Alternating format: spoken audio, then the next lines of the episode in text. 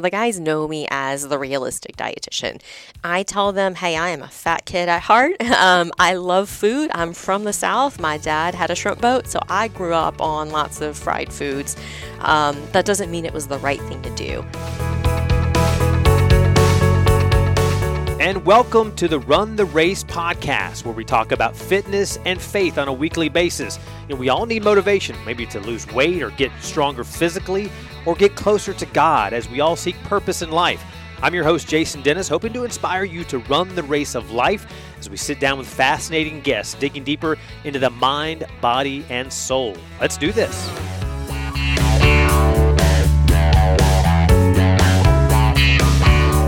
Well, howdy, folks. Uh, today, as you listen to this, we are talking about food, glorious food. So uh, I know I love to eat. Maybe you do as well. And so we have an expert on the topic today on this Run the Race podcast, episode number 99. So about to hit triple digits here. Uh, we have Christina Laperouse Franklin. She is a tactical performance dietitian working as a subcontractor with the military here uh, on Fort Benning. And uh, so uh, exciting to, to talk to her about all kinds of things like uh, how to improve your health and your athletic performance with what you eat or, or don't eat uh, how she helps soldiers, uh, you know, uh, with training, and uh, what, what, what some of your goals are in terms of weight loss or weight gain, and uh, what you're supposed to do, you know, during. Um, uh, you know, training or working out uh, before or after a workout, uh, during a big event or of endurance or anything else. She's also a, a triathlete herself and also a newlywed. And uh, she also talks about uh, trusting in God and how, you know, God's plan A for our life is better uh, God's plan B, that is, for our life is better than our plan A. So there you go. And uh, so before we uh, get introduced and, and talk to Christina about all kinds of things food, you know, uh, with, with, my story, and some of you guys have heard this before on previous episodes of the uh, the podcast here. Um, you know, back before I started uh, running, about eight years ago, I um, you know kind of was would ping pong between about 180 pounds all the way up to 200, 205, and I was like, you know, I would I would diet, and I would lose 25 pounds or more, and then I would you know slowly over the course of months gain that back because I enjoy food and the holidays and stress and other things happen. So, um, you know, I started running uh, seven or eight years ago and eating healthier, and I figured out that uh, the more I ran, and now you're training and, and have run uh, about 20 marathons the last five or six years, and you're running, you know, 30 to 50 miles most weeks. With that, I can kind of get away with eating really what I want. So now my kind of uh, weight is usually hovering between 175 to 184, somewhere in that range. So uh, uh, feeling a lot healthier now, but I get to eat what I want. Now, uh, I recently just came back from Disney World. We didn't eat the, the healthiest there. We had the Super Bowl, uh, my birthday, so lots of different things where uh, I have eaten a lot more than I should, but I'll, I'll, get back on track.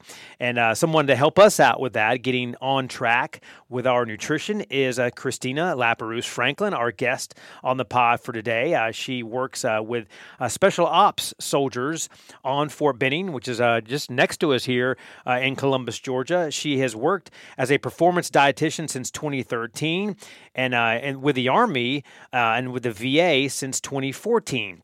She has her Master's of Science degree in Nutrition and Food Science with a sports nutrition emphasis from Florida State University at Seminoles.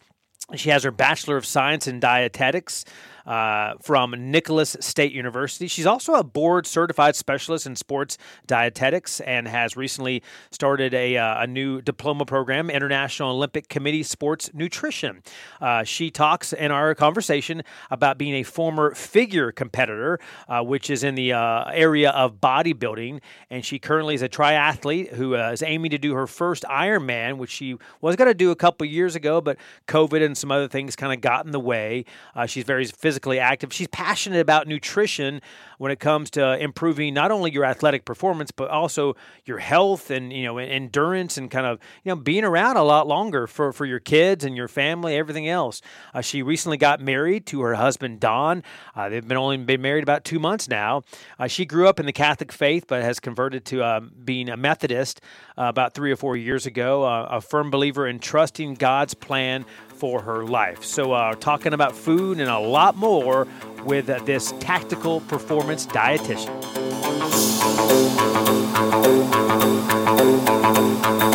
Well, I'd like to welcome to the podcast and just met you for the first time in person, Christina Laperouse Franklin. Did I, did I pronounce that right? You did. All right, yeah. Now, your official title is Tactical Performance Dietitian. You work as a subcontractor with the, the military and the special ops community. That sounds, it's a very impressive title, right?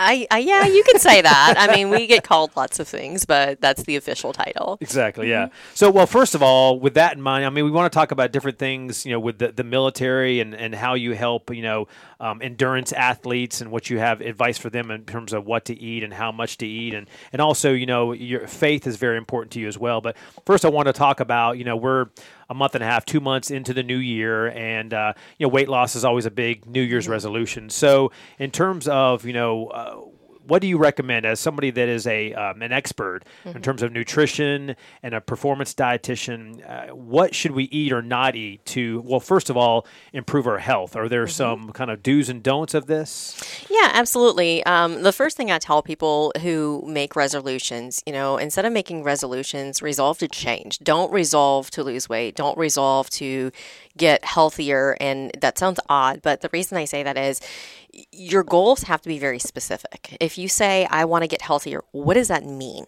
You know, you have to really define that what that means to you. So, good guidelines, um, general healthy diet. You know, we've all noticed there are various trends and uh, fad diets that pop up on a regular basis. We've seen keto off and on for many, many decades. It is not new. You know, we see intermittent fasting coming up. We see all of these, you know, various diets that like to eliminate entire food groups that is definitely not healthy. Um, you know, what is tried and true and still true today is what a lot of our parents told us eat your fruits and veggies, right? Mm. Um, we often think about macronutrients. So when I talk to people, they'll ask me about macros and counting macros. And for people who don't know what that means, it's short for macronutrients, which is your carbohydrates, protein, and your fats. Those are the things that we need in larger amounts. But people often forget the micronutrients. Those are going to be your vitamins and minerals and your phytochemicals. They come in smaller amounts, but while the macronutrients provide you the calories you need, the micronutrients keep your body healthy. They support your immune system, they protect you against various diseases such as cancer, they protect you against heart disease, they support your vision, your bone health, um, you know, everything in the body. And we know that lots of chronic diseases are caused by chronic inflammation.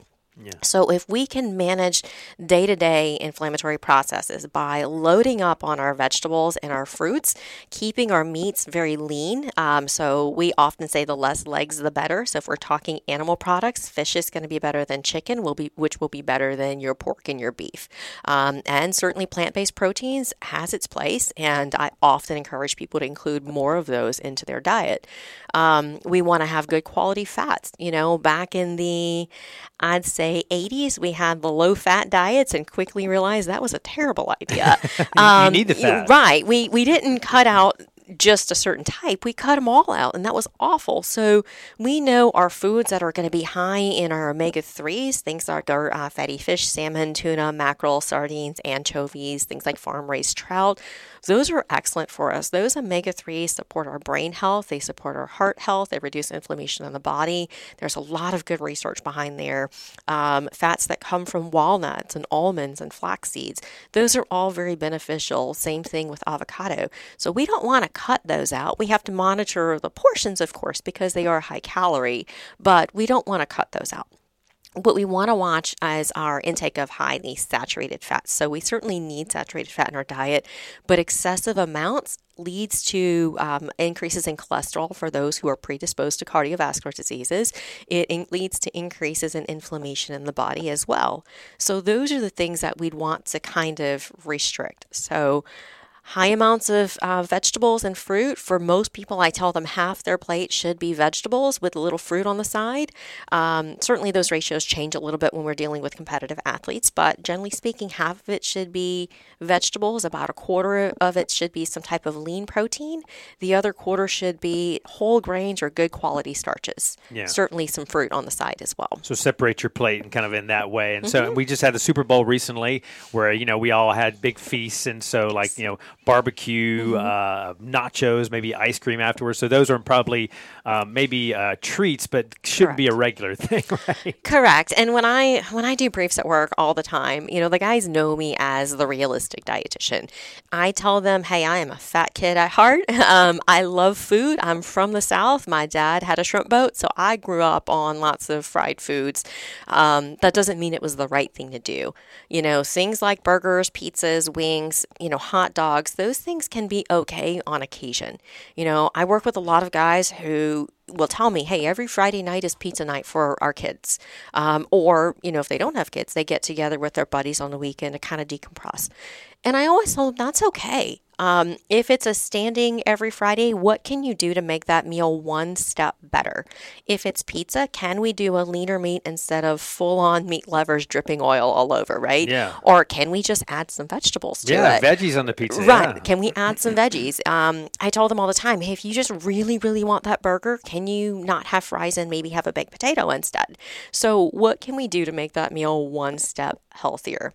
Um, I like to meet people where they are. And certainly, I have people who will cook everything from scratch and they will be all, you know, plant based, healthy, you know, cooking uh, sauces and everything from scratch. And I have people who macaroni and cheese, for them to make that, that's a success. So, you know, I have to meet them where they are. And, and that's not just the environment that I work in, but that's anybody I speak with.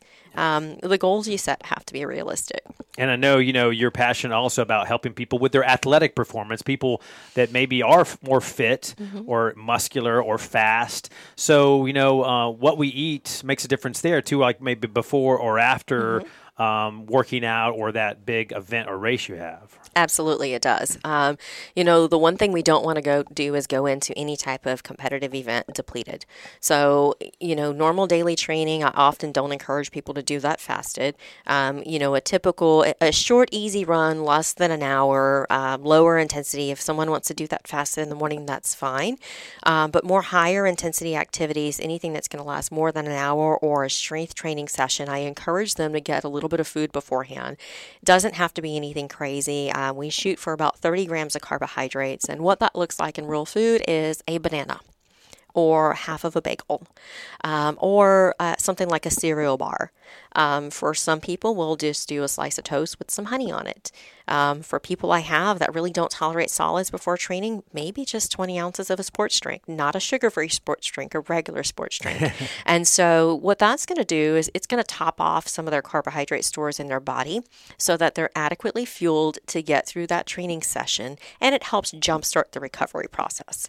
So, after that session, we want to recover as well. And we want to have about 20 to 30 grams of protein with about 60 to 90 grams of carbohydrates. Certainly, those ratios depend on the duration and the intensity of the training. If it's much longer duration, we're going to get closer to those 90 grams of carbs and we're going to repeat it again. So, practical idea of what that looks like. A bagel with peanut butter on it with a little bit of jelly will give me approximately 18 grams of protein with about 75 grams of carbs. And that sounds pretty good. Is that That's nice? pretty simple, right? Um, we can do 20 ounces of chocolate milk, and that's going to give me 20 grams of carb. I'm sorry, excuse me, 20 grams of protein with about 60 grams of carbs. Now, when I say chocolate milk, that's old school, you know, but low fat chocolate milk, not Fairlife chocolate no, milk. or not not yoo-hoos. Right, exactly. and so, and the reason why I say not Fairlife, I, I like Fairlife. I think it's an excellent product um, for those who are lactose free, uh, or excuse me, lactose intolerant. But the ratio of carbohydrates to protein is different. So if you do Fairlife, you'll have to add in something like a bagel on the side to get the carbohydrates because they're a little lower in that product. Yeah, and speaking of athletes, you know, you work Mm-hmm. with soldiers and especially special ops guys. So is it different um, in terms of what you recommend to them and the diet you recommend? Because are they kind of training all day long, and Mm-hmm. they are maybe not your average Joe or Jane out there? Interestingly, there's a mixed bag of people there. Um, I have some individuals who do their, you know, an hour of PT in the morning and they sit behind a computer all day after that. Um, it depends on their MOS. And then I have some individuals who may be doing, um, you know, two sessions a day, so maybe a total of three or so hours of training daily. Um, you know, I've, I've encountered those who will do about an hour and a half of weightlifting. Maybe they do another hour of cardio, and then maybe they're doing some MMA a couple days a week as well. So, uh, there's some pretty high output on some of them. And then if you couple that with their jobs, some of their jobs are a lot more physically demanding. So if you look at some of the cadre, you know, they're doing training with the students, um, but also doing their own training. So their output is going to be very different. Um, so my approach with them is kind of three phased. You know, I look at it from a proactive, active, and kind of a reactive way excuse me, your standpoint. The proactive part is an approach I would take with the general population as well. Proactive is how do we keep the body healthy? How do we help your body to uh, reduce inflammation? How do we prevent long term chronic diseases and set you up for success? So that's the day to day stuff that we do. The, you know, eating all the vegetables, eating the, the fruit, making sure we're sticking to those whole grain products and good quality starches, lean meats, good fats, and hydrating adequately. You know, that's my guidance I would give anybody. And then the active part for these guys is what are we doing during the training? So I mentioned those 30 grams of carbs beforehand, and I mentioned the 20 to 30 uh, grams of protein with 60 to 90 grams of carbs post. But what are we doing during? So the science shows us that if our training session or what we're doing uh, or event that we're doing is between one hour to two and a half hours, we should be getting about 60, excuse me, 30 to 60 grams of carbohydrates per hour. Wow. Okay. So you're doing that during the actual doing the actual workout. Correct, absolutely. And so if it's a lower intensity, you know, we can probably get away with about 30. But if we're talking about a competitive event, um, heart rate's really up there. We're doing a road march, or someone's maybe running a marathon or something along those lines. Then we're shooting for that 30 to 60 grams of carbohydrates. And what that's going to do is it's going to keep us from crashing, because while we can use some fat for fuel, if we're working at higher higher intensities, we're primarily burning carbohydrates for fuel at that time. So we have to keep restoring so we don't run out. Okay. Um, we are honestly never going to keep up with the expenditure, but what we're trying to do is reduce the deficits. Yeah. So we're going to get those carbs in there. Um, if the session we're doing is going beyond the two and a half hour limit, we're going to bump that number up to about 60 to 90 grams of carbohydrates per hour. 90 is usually the upper limit of what the gut can, di- um, can tolerate for most people. I've had a few anomalies, but most of them, that's the higher end of what they can tolerate. We're also going to start factoring in fluid in there. So, sweat losses for athletes, um, according to the science for competitive athletes, is going to be anywhere from a, about, um, you know, 0.3 liters to 2.4 liters per hour. The science looking at soldiers shows that they lose anywhere from one to two, sometimes three liters per hour. And part of that has to do with the difference in clothing, um, the gear that they're carrying, you know, being under load. Their expenditure is just higher. They're here, losing a lot more sweat. And here at Fort Benning, I mean, especially you got like a four to six month summer where the humidity is just out of this world. Correct, absolutely. And the humidity is one of the biggest factors in becoming a heat casualty. And that's really just because the humidity does not allow the sweat to evaporate from the skin, so the heat just stays in. Um, your body cannot cool itself off. Okay, so we have to replace the fluid and recommendations for your typical athletes is anywhere from about 12 to 24 ounces per hour. But when I'm dealing with these guys, recommendations are closer to one to one and a half liters per hour. Um, is that I, hard to get them to drink that much? Or? For some, yes. Um, you know, the gut is very malleable. It will adjust to a lot of things. It just takes time. What I explain to people is, you know, when you train your legs to tolerate that squat, it you, it didn't happen the first time it happened over multiple repetitions. The gut is the same way. So you can train your gut to tolerate the fluid load just as food. You know, you have those athletes who will crush a pizza and then go out for a run. And then you have others who, if they eat toast, they're on the sidelines, you know, sick. So um, they really have to train it over time a lot of the guidance that I give them, because, you know, certainly they have uh, canteens, they have their CamelBaks, but they can't always see, especially if they're drinking out of a CamelBak, they can't always see how much they are drinking. So I typically tell them, hey, if you set your watch to every 15 minutes as a reminder, and take about four to six gulps of fluid about every 15 minutes. That's going to keep you in line for that liter to a liter and a half um, that you need. Now, dealing with athletes outside of the military, a lot of them have Garmin's, you know, even the military as well. A lot of those guys have Garmin's also. So I've got one, and, you know, pretty much everybody I know has one for the most part. And you can set reminders on there for feeding, um, also for drinking. And uh, one of the big things that I do encourage them to do is sweat rate testing. And so, with sweat rate testing, an individual will weigh themselves with minimal clothing and an empty bladder before going out to do a training session. And then they're going to weigh themselves afterwards, removing, make sure, making sure they're removing any wet clothing and emptying their bladder. Figure out how many pounds they've lost. And if they drank during it, they're going to add in how many ounces of fluid they consumed. So, you know, let's say, for example, you go out for a two hour run and you drink 32 ounces of fluid. You figure, okay, let's say you lost three pounds. If you lost three pounds, we first convert that to ounces. That's 48 ounces. And then we add in the 32 ounces you consumed. Now we're looking at about 80 ounces. If I divide that by how many hours you trained, I know that you need 40 ounces of fluid to maintain your hydration status over time. There's your math right there. That's it. and so we know that when people drink to thirst, they only replace about half of what they lose. Lots of research shows us that. And for that reason, if your training session or your running or whatever you're doing is up to about 75 minutes, drinking to thirst works beyond 75 minutes, it's best to have a plan because that 50% deficit for an hour or two hours really isn't terrible. You may see a decrease in your performance, but it shouldn't be detrimental. But when that deficit grows every hour for three hours, six hours, 12 hours, then it becomes a problem. So we have to have a plan of, uh, you know, for how do we maintain their hydration status. Yeah, and you know it talks, um, you know, in the Bible about kind of taking care of your body as mm-hmm. a temple.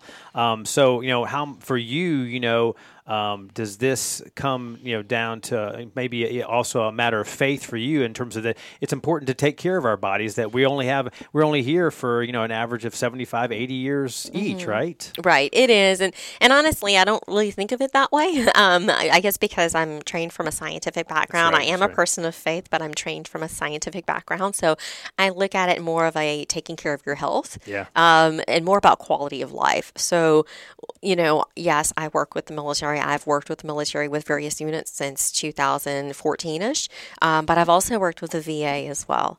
And I've seen the other side of what happens when people get out of the military. And, you know, the last thing I want any of these guys to do once they retire, because a lot of them will be fairly young when they retire, I don't want them to spend the rest of their lives in line at the VA. Not that the VA is a terrible place because I, you know, certainly it's it's not if you have to be there, but nobody wants to spend their line their uh, their office, excuse me, their life in a doctor's office.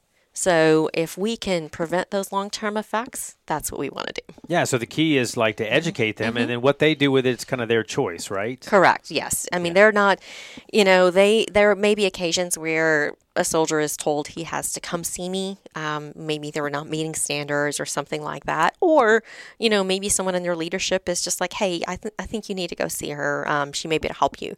But generally speaking, it is completely voluntary if they want to come see me or not. Yeah. And you talked mm-hmm. about kind of a little bit your journey. You know, I, I, know you, you have your master's degree and other degrees and, in nutrition in mm-hmm. terms of your journey to get there and working with the military for, for years. So for you, and you, you also talked about being a firm believer and, and trusting God's plan plan? I mean, did you feel like that this was kind of your calling or God's plan for your life to, to do this, to work with the army and to, to really kind of spread, uh, I guess, the gospel of nutrition, you know? if you asked me that same question, uh, I'd say, oh gosh, um, 10, 15 years ago, I'd have said no. I, I never thought I'd be in this position. You know, I was a person who went to college late in life. I was 25 when I started my my undergrad. I was 30 when I started my master's. Um, I was a figure competitor for a few years, so I, I thought that I was going to work in physique sports.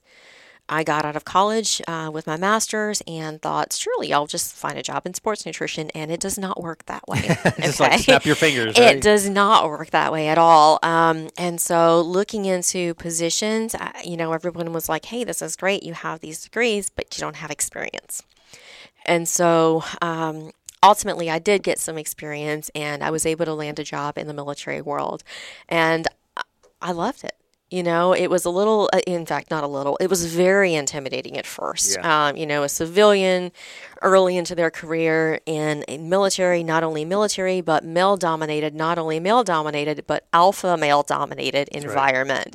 Um, so that was challenging at first, but honestly, there's not there's no other way I'd want it to be. The people that I work with are amazing. Um, you know, I just I feel like they do so much for me uh, that it's an honor to work with them, and it's it's what I do for them is a small way to give back to them. Yeah, absolutely. And you were uh, telling me, you know, kind of off mic that, um, you know, you had a friend that's kind of once said that the God's plan B is better than my or your plan A. So for you, it's just kind of like trusting that, you know, he knows what he's doing, right? Absolutely, it is. Um, you know, the story I actually mentioned in our small group the other day was in 2014. Um, part of this people don't realize I, I originally got hired on to work with the military in 2014.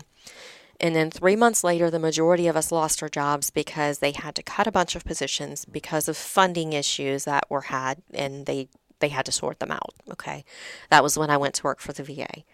I was so angry at the time, and you know, I, I think I told you um, previously, I was raised Catholic and I switched to Methodist a couple years ago.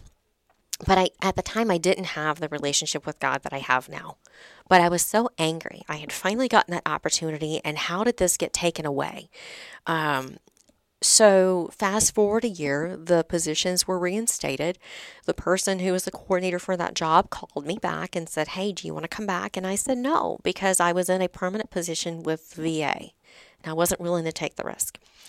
Then a little later, I realized, hey, wait a minute. I was 35 years old at the time. I didn't have children, and I didn't want to spend my life working for the VA. It was a great job. I went home happy, but it wasn't my passion. Right.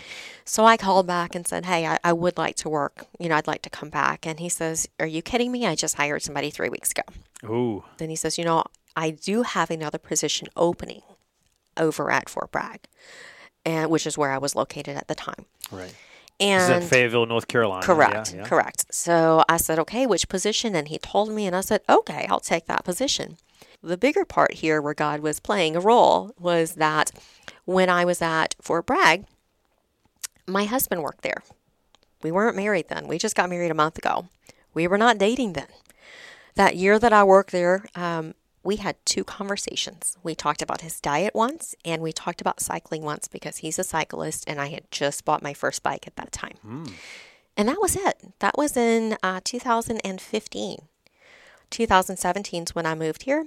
2017, he retired. He got his first Facebook account at that point because he didn't have one while he was in the military. and so we became friends. And um 2019, when I completed my first half Iron, excuse me, my second half Ironman, he reached out and congratulated me. And being professional, I said, "Hi, sir. You know, thank you so much. How are you?" And that was it. Thanksgiving 2019, we, you know, he reaches out again and says, "How was your Thanksgiving?" And I was said, you know, professional. Hi, sir. How are you? It was great. And we started chatting and hit it off. And here we are, you know, four years after we had originally met, we had a conversation. And, um, geez, uh, six years after we met, we got married. Wow. So I, I did not like that job. I didn't like being there. But had I not been there, God would not have brought him to me That's right. Yeah. my whole point in all this is I can look back and see where God had his hand in everything at that point, Yeah. you know, throughout this. So, no, 10, 15 years ago, I didn't think I would be here, but I couldn't be happier. Yeah, Mm-hmm. absolutely. And, and in having you know that that uh, strong faith and having um, a good mindset about things is so important for all of us. Mm-hmm. But especially like if you're a soldier in a stressful environment, if you're an athlete in a stressful environment Mm-hmm. uh, in the middle of a race or just some really hard training, all those things, you know, you're facing these obstacles. Having the kind of strong mental fortitude, a, a faith for some people is um, is as important as the training or the nutrition as well, right? Absolutely, it is. It, you know, definitely is. You have to have that. You know, um, if we're dealing with athletes outside of the military setting, they have their own set of challenges, especially competitive athletes, pro athletes. When you know the Olympics are on right now, these Olympians, they're day in and day out putting in the work. Um, you know, facing not just the stresses of the work, but potential injuries or recovering from injuries, and you know anything could happen or go wrong, and um, they have to have faith in something. You know, you know, for me, my faith is in God, and I say a higher power, I say something simply because I respect the fact that you know some people believe in other deities. I mean, that's the wrong way to say it, but you know, believe differently than I do, and I respect that. So I don't know how people get by without faith. Yeah, yeah. And I really don't. So, uh, so for them, yes, and for a military, absolutely. You know, I um, I've had numerous conversations with soldiers, and sometimes they're short, quick conversations, and you run into some that don't believe at all. You know, and then you run into some who believe but really struggle because of the things that they see. And then you run into those that they 100% believe in, and everything they do is for a higher power. Yeah, yeah. You know? Kind of a wide range that you work Absolutely, with it is. And uh, you mentioned earlier about being a, uh, a figure competitor. Mm-hmm. Tell me about that, about how you got involved in that and what that exactly is, because people maybe have their misconceptions about that. Sure, sure. Um, so it's different now than it was then. And so um, in geez, let me think what year. 2005, I believe it was. Um, I had moved back to Louisiana. I was living in Florida previously. Um, I hadn't started college yet. I, I started late 2005, but um, I was working in New Orleans because I was trying to save money to go to college. And I met a friend of mine who was a bodybuilder. And uh, I had previously seen, you know, on magazines these women that were really fit, and I didn't know what what they were. I mean, I know now that they were fitness models, but at the time I didn't know. I was in my early twenties. I really didn't know, and so I was like, I want to do that. And I didn't. Again, I didn't know what it was, I but I, wanna- I wanted wanna- to do I- it. I wanna look I like wanna that. look like Yeah, that, yeah, right? yeah. Big mistake, by the way. We can never look like someone else, but you know that's what that's what I thought at the time. Sure. And so I met my friend, you know, who's a bodybuilder, and I asked him a couple months later, "Hey, would you mind training me?" So he did. And he prepared me to, to compete. So, figure is a division of bodybuilding. Um, at the time, you had women's bodybuilding, which was your your bigger, um, more competitive, more muscular women. And then they had a, a, harder look, more or just more muscular look. Then you had fitness, which were the ones that were doing more routines, more um, uh, gymnastic type routines. And then you had uh, figure. And so Figure was basically a smaller bodybuilder with a little bit of a softer look at the time. It's changed since then, but at the time, that those are the three divisions we had. So I was a figure competitor. Um, that was a lot of dieting, and a lot of very restrictive dieting, and a lot of weightlifting. And so in 2006, I did four shows then, um, and did fairly well in them. You know, considering the my experience level. Um, and then in 2007, I decided to take a year off from that. So, really continue training, but trying to put on a little bit more muscle, a little bit more size at that time. And then in 2008, I did another three shows. 2009, I moved away from grad school, uh, moved away to go to grad school. So, my competition days kind of ended at that point. Yeah, you enjoyed it. I mean, the weightlifting aspect of it, or maybe even like the extreme diet type. Sure. Stuff, You know, in all honesty, if I'm, I'm being completely honest, it was very stressful. Yeah. Um, the dieting was very tough. And when I work with individuals who have been to Ranger School and they start telling me about all the cravings and everything they want to eat afterwards, I quickly tell them, I have not been to Ranger School. I'm not even going to pretend I know what you went through there. But I can tell you, I know what it's like to diet for four months and have a very restrictive intake and really less calories than you need. At the time, I did not know what I know now about about uh, nutrition, and the person who was training me had me eating so much less than what I should have. I mean, I think I was taking in like 1,300 calories a day, which is way too low, you- especially you, need for that energy, right? yeah, and you know, it was that low because it was trying to get me to lean out um, to be ready to be on stage. So it was incredibly low, and it was it was definitely not healthy in that aspect. Um, it was stressful because I worried about what happens when I can't do this anymore, because you, it's it's very um, it's it's superficial. It's very superficial, and I don't mean that in terms of people do it for superficial reasons. I don't mean that at all. There are definitely people who do it. They're passionate about it. They love it. And I think that's amazing. It's done great things for them. And I think that's great. What I mean by the superficial is the people who are looking at you. Right. Um, and you know, I went from when I was doing this, I was I was bartending and I was in college at the same time. And as I would lean out for a show, people would look at me and tell me how great I was looking and um, you're losing weight, you look good. And then those couple weeks before the show, I would get this really kind of odd look. They'd kind of cringe and say, Are you okay? You look sick because I was so lean. And then I would do the show and then come back to normalcy. And then they would look me up and down and say, Hey, are you still working out? Because I was getting back to a normal weight. so it really uh, a lot of judgmental. Yeah, yeah. yeah there's a, there was a lot of that coming from outside sources, and for someone who you know was very self-conscious to start off with and who always struggled with their weight to start off with that really messes with your head and so for me it was very rewarding once I stood on stage, especially when I was doing well in shows and, you know, I'd win my class or I'd win the show or whatever. Um, so it was definitely very rewarding in that aspect. But there was a lot of um, mental stuff that happened that I just, I don't think I would do it again. Yeah. You know, I wouldn't change it. I'm glad I did it. It was an amazing experience and I met a lot of great people, but it's not something that's for me at this point. Yeah, and but for you now, I guess mm-hmm. something different that's may, perhaps healthier to do is being a triathlete. Yeah. So you're still still do that to this day. So out of the three things, do you, which do you prefer? Do you like the running, biking, or swimming better? So interestingly, if you would have asked me that question um, when I started this in 2017, I would have said cycling. I, I loved cycling. Running was not my thing as I started doing longer races and started doing uh, half Ironmans and then training for a full Ironman, that started to change and I actually started to enjoy the running a little bit more. And I think part of it was with that volume of training when you're doing so much i was away from home so much.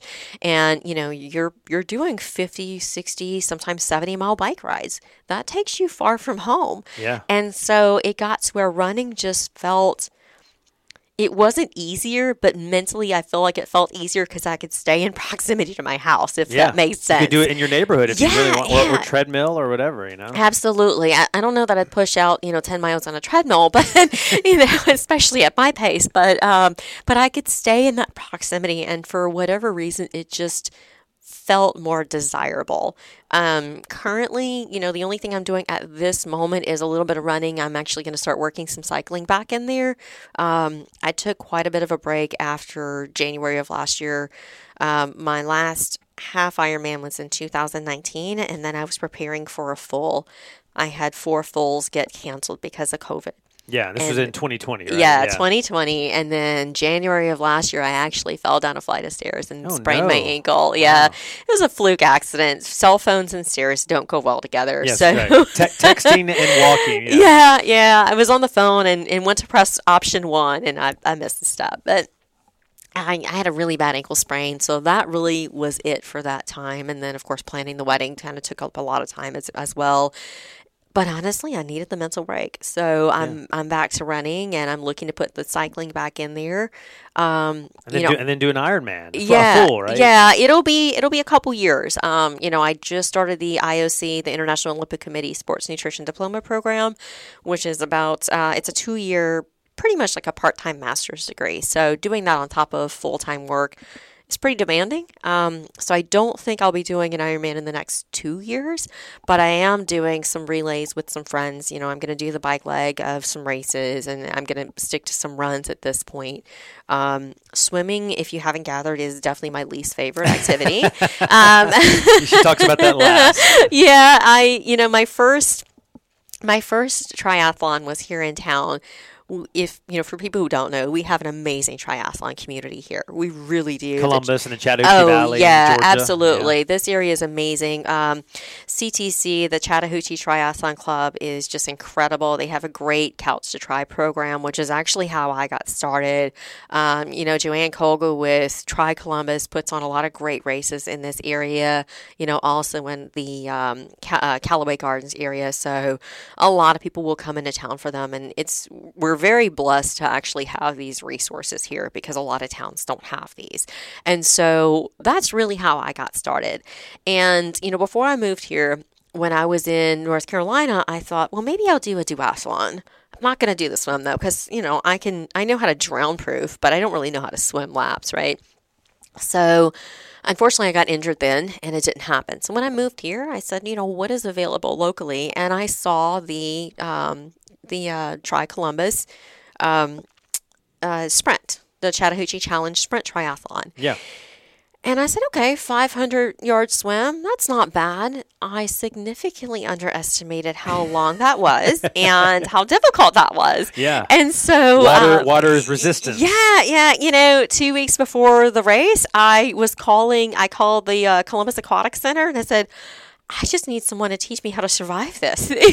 so I met with someone and she taught me a few survival strokes at the time, and, and that's how I got through. And then afterwards, um, you know, I hired a swim coach and, and someone who has taught me. I've worked with coaches who have taught me over time how to swim a 1.2 mile swim. You know how to how to get through those things. Um, and so it is it is still my least favorite, um, but you know, and, and I think that it's anything can become that way when it becomes a job. Yeah, and and speaking, know. yeah, and, and you know, you're talking about kind of getting through and kind of surviving uh, different aspects of a race or event. Mm-hmm. And, and earlier we talked about how you know you need to make sure you have enough nutrition even during Mm-hmm. an event or during training, uh, because I guess that in part is to prevent a bonk. You hear Right. about bonking during marathons, but that can happen during training or other times too. So, what would you say to endurance athletes, whether it's somebody is doing you know like a, a Spartan or a, an Ironman or a marathon or any other kind of big event, maybe something like ranger training, uh, ranger competition, or something like that? What would uh, you know? How do you know? If you're taking in too much, or maybe not taking enough in, I mean, is there like is your body sending you signals that like that hey, you need more, you need less? Yeah, so so the biggest thing is train the way you plan to compete. You know, you have to practice these things in training. Don't do anything new on race day. So that's one thing that I teach people to do. Um, if I talk about carbohydrate loading, carbohydrate loading can make someone feel really heavy and really slow. It's a lot of fun though. Yeah, it, it is a lot of fun. Absolutely, it's a lot of fun. Um, but if I talk to someone about that, then I want them to actually practice it on a training day because I want them to know how they're going to feel because it, it does change the way you feel. Um, so the big things are, like I said, go in ready. Do not go in depleted. Make sure you go in adequately hydrated when you are training, um, you know, follow the pattern that I mentioned about, you know, drinking every 15 minutes um, and making sure you're getting those carbs in. If you start feeling fatigued, th- ask yourself, have I been drinking? You know, um, it's, it's kind of troubleshooting at that point. Have I been drinking? Have I stayed on top of my electrolytes? Which I didn't mention electrolytes earlier, but that is an essential part, especially with the volume of hydration. You've got to replace the salt. Um, and when I say electrolytes, oftentimes people think potassium. Potassium is usually not the problem. Most of us do just fine with potassium and we get enough through our food. But sodium losses are astronomical. And if we don't replace those, it can be very detrimental for Especially if you sweat a lot. I, I, Correct. I've, I got introduced years ago to Sarasport, Correct. Which was which is a great way to kind of you know Mm-hmm. rehydrate. I, I had a, a, a experience uh, during one of the COVID years where everything was getting canceled. I ended up going to an eight-hour endurance race. Mm-hmm. It was in the middle of July in Indiana. I was thinking, oh, it's not going to be hot. It's Indiana, but Mm-hmm. it, the race was from 10 a.m. to 6 p.m. and it was uh, 95 degrees and the heat index was 105. And Mm-hmm. I uh, I thought I had hydrated enough, and I get out there and I didn't use the restroom for seven and a half hours Right. because I learned the hard way that I had not drank enough on the two days before Mm-hmm. and tried to play catch up on the day of or during the event, and it was there was no going back. It was like, okay, heat stroke, uh, we're almost there, Mm-hmm. you know, kind of thing. Absolutely. And so the guidance that I typically give people is especially if you're going to do a long event. If you're doing an hour, then it's usually not a big deal. But if you're doing several hours, that becomes a problem if you're not prepared. So um, the guidance I give them is go in ready.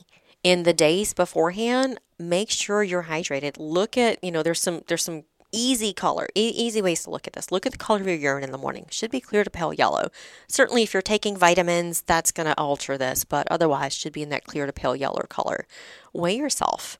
You know, are you having big weight swings day to day? That can be some fluid changes. Um, look at the odor of your urine or, or notice the odor. That's a very odd one for a lot of people, but we all know what normal is like for us, right? Everybody knows what normal is like for them. So if your urine smells really strong and concentrated, that's an indicator that you likely need more fluids. So it's okay to look and smell your yeah. urine. and and the other part is frequency. You know, Yeah, you just that's right. mentioned seven hours you didn't go. Well, normal throughout the day is, you know, urinating about every two to three hours throughout the day. Mm-hmm. And so if, you know, it's two o'clock in the afternoon and you haven't gone since you woke up that morning, you're not hydrated. right. Okay, so those are some good non technical ways to look for hydration day to day. So I tell people do that in the days leading up to it. Um, add some extra sodium to your food in those couple days leading up to it, or drink some electrolyte mixtures. There's so many different products on the market. Um, I, I tell people all the time every company out there is going to tell you that they have the best product on there, whether it's an electrolyte product or a carbohydrate product or anything like that. What matters is are you getting enough sodium? Are you getting enough carbohydrates? Do you tolerate it? Certainly, there's other things that matter, absolutely, but those are the going to are going to be the big ones, right? Are you hitting those numbers? Um, so make sure you're hydrated. Morning uh, and make sure you're you're eating in those days. Don't skip meals. Morning of, drink some fluids in the morning of. You don't need to go crazy and overboard if you have several hours beforehand. Eight to sixteen ounces works. If you only have about an hour, you know, five to ten ounces works. We're just trying to rehydrate from sleeping at night. But you also don't want to have to urinate as soon as you start moving. So you have to play that balance. Yeah. Um, yeah, if you're far out from your start time, you know, two to four hours, you can have a heavier meal then. If you're less than two hours, something close to that 30 grams of carbs I mentioned earlier works. Um, you know, one thing that I like doing is a packet of oatmeal and I will throw in a tablespoon of honey in it. So it is the sugar sweetened oatmeal, but if I throw in that extra tablespoon of honey, now I went from 35 grams of carbs to about 52 grams of carbs really easily. Yeah. So that's one of the things that I, I like doing. And then when you get started, staying on top of the hydration part. In terms of are you eating too much in terms of food, I will tell you if your gut is tolerating it, eat. Yeah. Yeah. Exactly. That's really what it what it comes What- down what, what to. they say oftentimes these these trail races Mm-hmm. where you're going up and down and using more energy and, Mm-hmm. and uh, maybe longer distances it's almost like an eating contest It's- uh, yeah, Absolutely. so the the caloric expenditure is so high that you you really cannot keep up with it. So eat as much as your gut can tolerate, um, but with a minimum of those. You know the ranges I gave you earlier: thirty to sixty if you're less than two and a half hours, and then sixty to ninety if you're over two and a half hours. Um, for hydration, that one becomes a little tricky because you can definitely overhydrate, and a lot of the symptoms of overhydration are very similar to underhydration. So, you know, cramping can occur in both, headaches and dizziness can occur in both as well. So, tracking your hydration or just knowing, hey, I had you know, in, in practice in this type of heat, I normally have to stick with 16 ounces an hour, you know, for example. And so race day, this is what I'm going to do. so you know like you said train as it's going to happen and then you know 'cause then- then, then you'll know how your body and your mm-hmm. stomach and everything's going to react right Absolutely. You know, for example, when I when I do races, I know that on the bike I have to put down a cycling bottle, which would be 21 to 24 ounces every hour to stay on top of my hydration. Yeah. If you do an entire five hour race and you're not urinating at least once, then you are not hydrating enough. The other thing that you want to do is you want to keep your um, your fluid loss to less than two percent or approximately two percent of your body weight. So you know if you are a 150 pound person. Um, if you weigh yourself pre and then you weigh yourself after, you want to be within about a three pound loss. So at 2%, your body's ability to regulate its temperature starts to become compromised. When we get to 3%, we start to seeing de- uh, see decreases in endurance capabilities. Um, 2 to 3% loss in body weight from fluid loss can give you a 6 to 7% deficit in performance. wow So it can definitely hurt performance pretty pretty pretty big.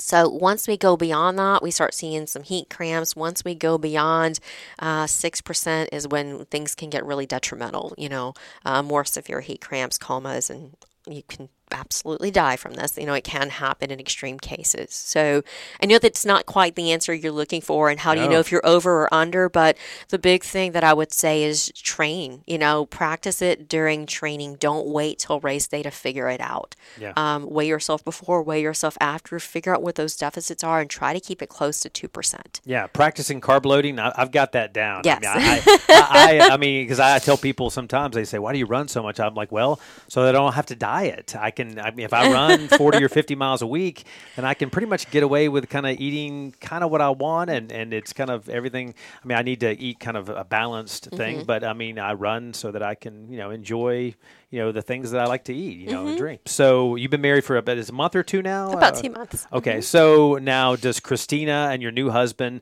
former special ops Mm-hmm. guy Don, does do you guys practice what you preach in terms of nutrition, or or uh, Absolutely. I, I would say 90% of the time, we're both, we do both do pretty well. We both enjoy desserts, you know, we Yeah. both enjoy pizza. We enjoy those things on occasion, and that is okay. And that's one thing that I really try to to push to people. Um, you know, we've seen trends over the years of people really going to extremes, and, and there's a term called orthorexia. It's it's a legitimate term for people that go to extremes on nutrition. Um, and that's not healthy. That's really not healthy. So, balance is key. Balance has always been the key. So, we, we definitely try to do the right thing 80 to 90% of the time.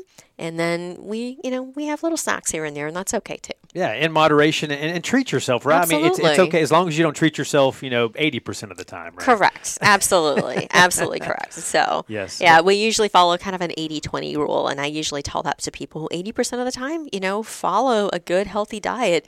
20%, it's okay to have a treat here and there. Yeah, go to the mm-hmm. movies, have some popcorn, that kind Correct. Yeah, I appreciate all your help. You got some great advice about nutrition. Hopefully, uh, we will all uh, take it in and uh, and learn a lot and uh, get be better people and athletes because of it. So. Thank you very much. We also salute Christina for uh, you know working with our military, our, our heroes, and helping them be healthier and uh, you know uh, meet their training standards and uh, just you know be healthier. You know not only physically and their bodies, but also mentally as well. That's a very important part of not just our performance, but just our overall health in life.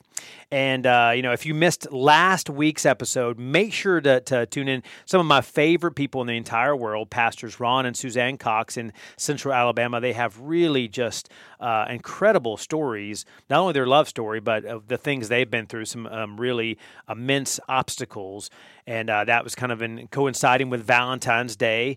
And uh, so uh, make sure to, to tune in for that. And then next week, I'm hoping to do on episode number 100 of Run the Race, which you can listen to all the previous ones, WTVM.com slash podcast. And uh, we're on Apple, Spotify, Google Play, Stitcher, all those places. And you can love to, for you to write reviews and let us know what you think about this. Even if you if you don't like it, let us know that as well. But uh, hopefully you enjoy listening and kind of get some entertainment and uh, um, also some education and inspiration from what we say here. But next week, episode number 100, uh, hoping to do kind of a best of episode, which w- what we did for episode 50 as well. But so for the last 40 or 50 episodes, I'll just kind of pick out some of the best things that maybe you missed uh, related to fitness or faith, uh, things that really uh, will hopefully impact your life and that you can carry with you and use in your daily life. Now, to our final segments of the podcast, and appropriately this uh, this first one, uh, as we're talking about uh, this, it is our food for thought.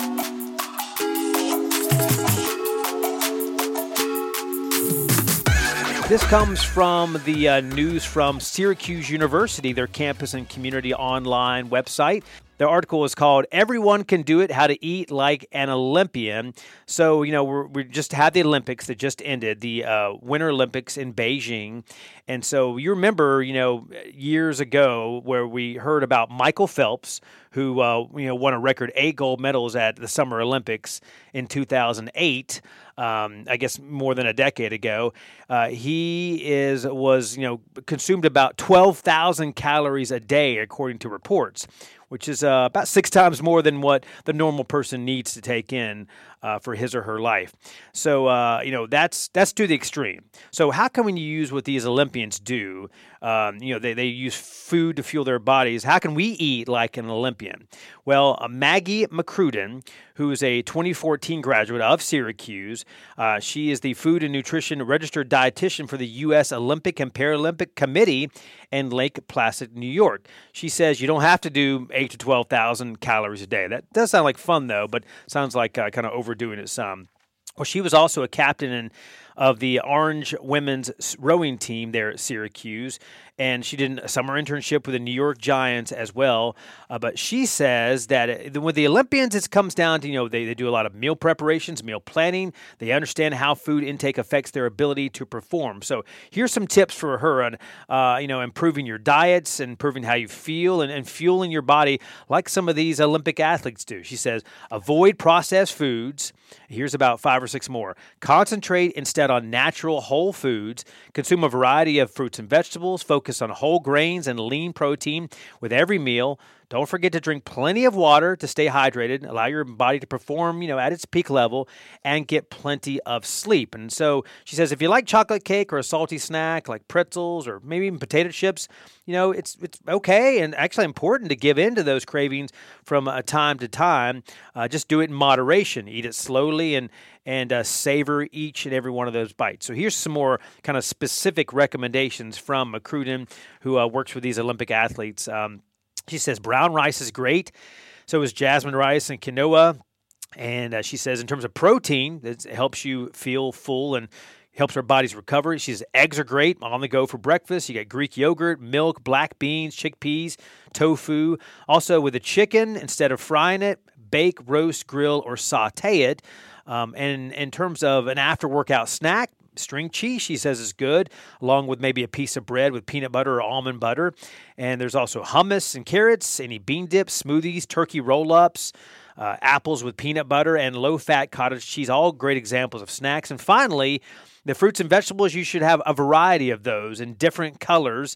And uh, she includes examples like dark greens, like spinach, kale, and broccoli, that are all really the best for you as well. So all that may not sound as good, but you know it is uh, really healthy for you, and it'll pay off in the end.